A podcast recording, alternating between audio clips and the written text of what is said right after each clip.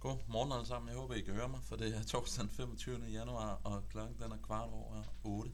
Lad os gå i gang med dagens morgenmøde her fra Bankinvest. Først og fremmest så vil jeg godt lave lidt reklame, for på næste uge så kommer mine rigtig, rigtig gode kollegaer Anders og Christian på, og de vil altså snakke omkring danske obligationer. Det kommer til at løbe af stablen tirsdag den 30. januar, efter det normale gennemgang af markederne, som bliver gennemført af enten mig eller Jakob Vejløb. Hopper vi til slide nummer 3. Hvilke temaer er det, der ligger og dominerer i øjeblikket? Jamen først og fremmest, så kan vi jo sige ny dag, nye rekorder på S&P 500. Det fortsætter med at stige. Nu kan man jo gå og synes, at det er noget specielt noget, man kan vel ikke bare blive ved med at sætte all-time highs. Jo, der vil jeg faktisk sige, at ser du på historien som helhed, jamen så ligger S&P 500 faktisk 7% af tiden og ligger og sætter nye all-time highs. Så man skal altså ikke være sådan helt bange for det niveau, isoleret set. Og det betyder altså også, at der er en stor sandsynlighed for, at jeg over de kommende par måneder i den grad kommer til at sige, at det er en ny dag, nye rekorder på S&P 500. Det underliggende marked, det er altså bullish. I går, jamen, så vi altså endnu en dag, hvor de cykliske aktier, der outperformede de defensive aktier. Og samtidig med det, jamen, så fik vi altså nogle PMIs for fremstillingssektoren, både i USA, men også i Europa, som viser, at vi ser netop en fremstillingssektor, der er i bedring. Så jeg synes altså, både vi ser nogle finansielle markeder, som siger, at væksten, den skal altså nok komme, og vi skal nok komme igennem 2024 relativt stærkt, samtidig med, at vi egentlig også begynder at se nogle tillidsindikatorer, i særdeleshed for fremstillingssektoren, som om end de ikke er prangende, så i hvert fald ser markant bedre ud, end hvad de gjorde for bare et par måneder siden. Samtidig med alt det her, så sker der altså ikke det helt store i rentespacet. Vi så stort set uændrede lange renter, og vi ser stort set uændrede prisning af Fed.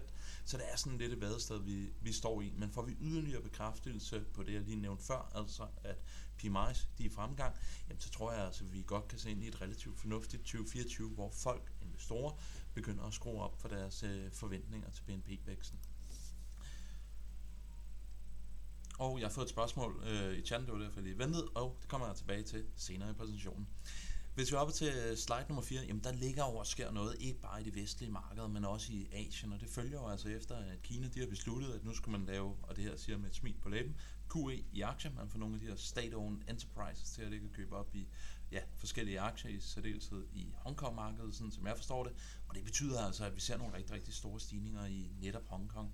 Nu har jeg taget lukkeeffekterne med, det er altså uden dagens bevægelse. Tager vi den med, jamen så ligger Hang Seng altså små 7% oppe i forhold til det niveau, vi havde før, at det her program blev annonceret. Så det virker altså til, at det har lidt bid i sig, og indtil videre, jamen så er det altså ikke fadet, og så fortsætter det altså med at stige. Så so far, so good. Det virker endelig til, at Kina har fundet på noget, som kunne sætte en stopper for den blødning, vi ellers har set i Hang Seng-indekset over de sidste par år. Så indtil videre, so good. Hopper vi til slide nummer 5, jamen der kan vi se den relative performance måned for måned, opgjort mellem cykliske og defensive aktier. Og der kan vi jo så se, at her i januar 2024, så ser vi faktisk en relativt pæn outperformance af de cykliske aktier.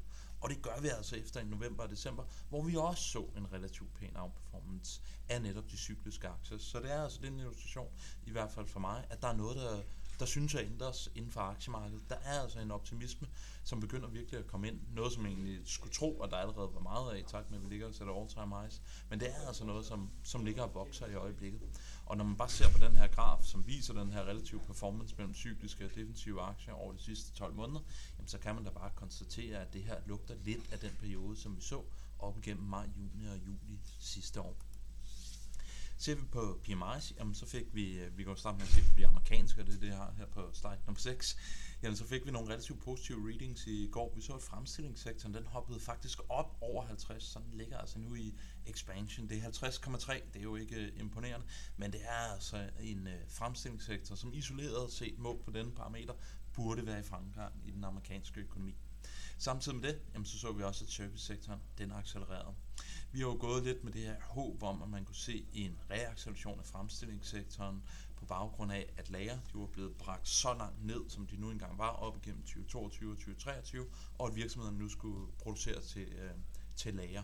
Hvis det sker, og det er med til at understøtte, at vi ser en yderligere fremgang i fremstillingssektoren, jamen som sagt, så tror vi altså, at det kunne være relativt positivt for de finansielle markeder, for det vil altså få noget optimisme, lidt mere sund optimisme, vil jeg sige, ind i analytikernes vækstforventninger for 2024.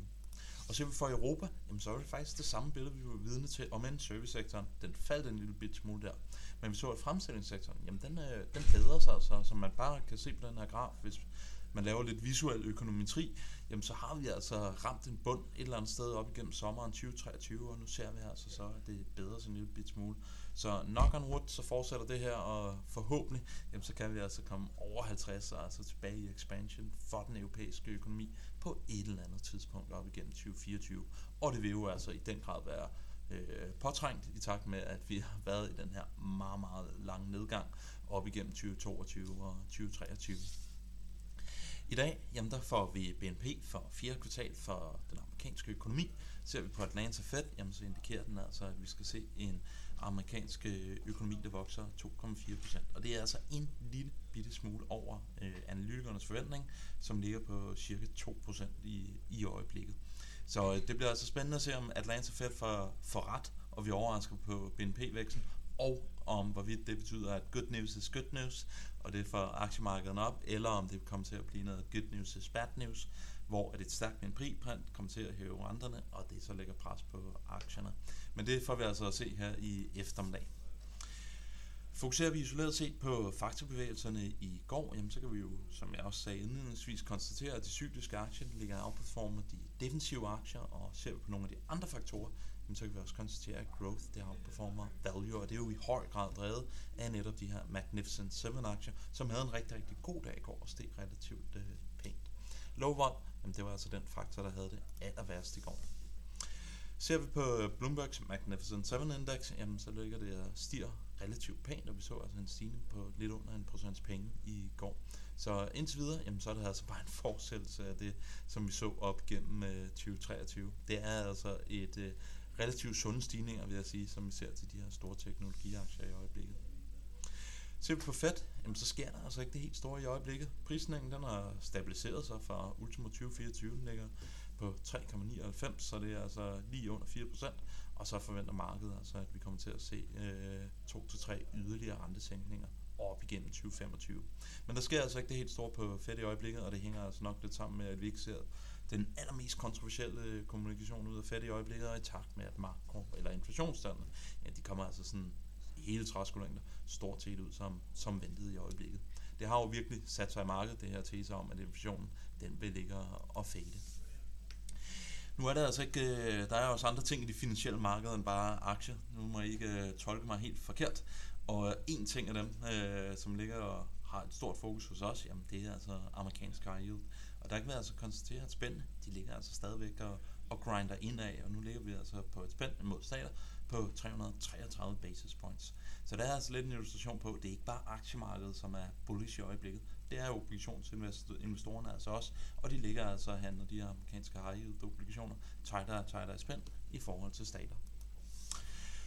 Fokuserer vi lidt på den geopolitiske situation, jamen så er Houthierne jo godt i gang med at skyde alle skib fra Mærsk i stykker i øjeblikket, og det betyder altså, at vi ser, at antallet af skibe igennem Suezkanalen, det er kraftigt på vej ned. Og det her, vi viser på slide nummer 13, det er altså antallet af skibe, både i den syd- og nordgående retning gennem Suezkanalen, gennemsnitligt over de 7 dage, opgjort per dag. Det var godt nok en detaljeret forklaring af jeg kom ud i der, men det I altså kan konstatere på grafen igen, hvis I laver noget visuel økonometri, det er, at de her angreb, som vi har set fra Houthierne, de har en effekt. Der er altså flere og flere af de her shippingkompanier, som begynder at sende deres skibe ned om Sydamerika.